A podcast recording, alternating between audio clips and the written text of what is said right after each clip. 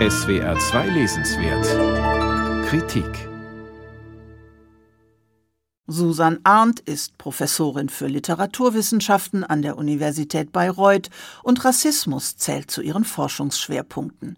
Entsprechend umfassend recherchiert ist ihr Buch Rassismus begreifen.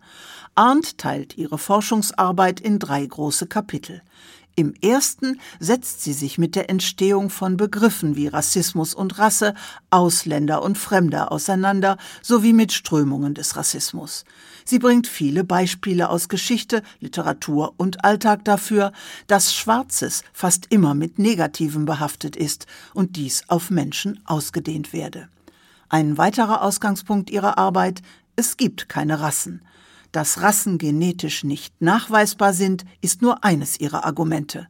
Susan Arndt zeigt auch auf, dass der seit dem 15. Jahrhundert verwendete Begriff Rasse immer dazu verwendet wurde, Menschen gleiche Rechte zu verwehren. Außerdem habe er dazu gedient, die europäische Kolonisierung der Welt zu legitimieren und Europa als dem Rest der Welt überlegen zu konstruieren was die Autorin im zweiten großen Kapitel zur Geschichte des Rassismus mit vielen Belegen erhärtet. Arndts Spurensuche geht zurück bis ins antike Griechenland. Sie befasst sich außerdem ausführlich mit der jahrhundertelangen Versklavung von Millionen von Menschen aus Afrika, für die sie den dort gebräuchlichen Begriff Mafa verwendet.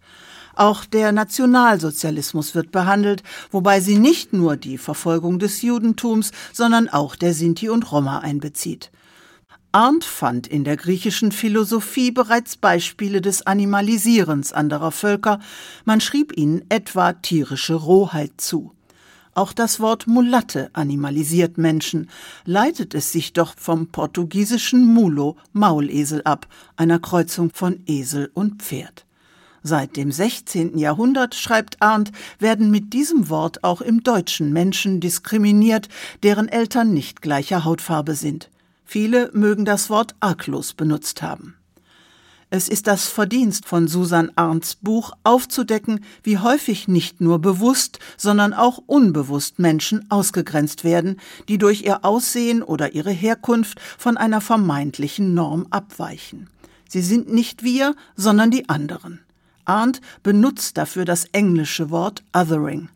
Wenn einem Menschen attestiert wird, dass er oder sie gut Deutsch spreche, nur weil die Haut eine dunklere Schattierung hat, grenze auch dies aus, so Arndt.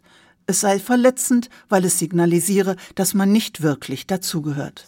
Vor allem im letzten Kapitel, das sich mit der Gegenwart befasst, regt das Buch dazu an, auch die eigenen Verhaltens- und Ausdrucksweisen zu überdenken. Gleichzeitig macht Arndt Vorschläge, wie die Gesellschaft gegen Rassismus vorgehen kann.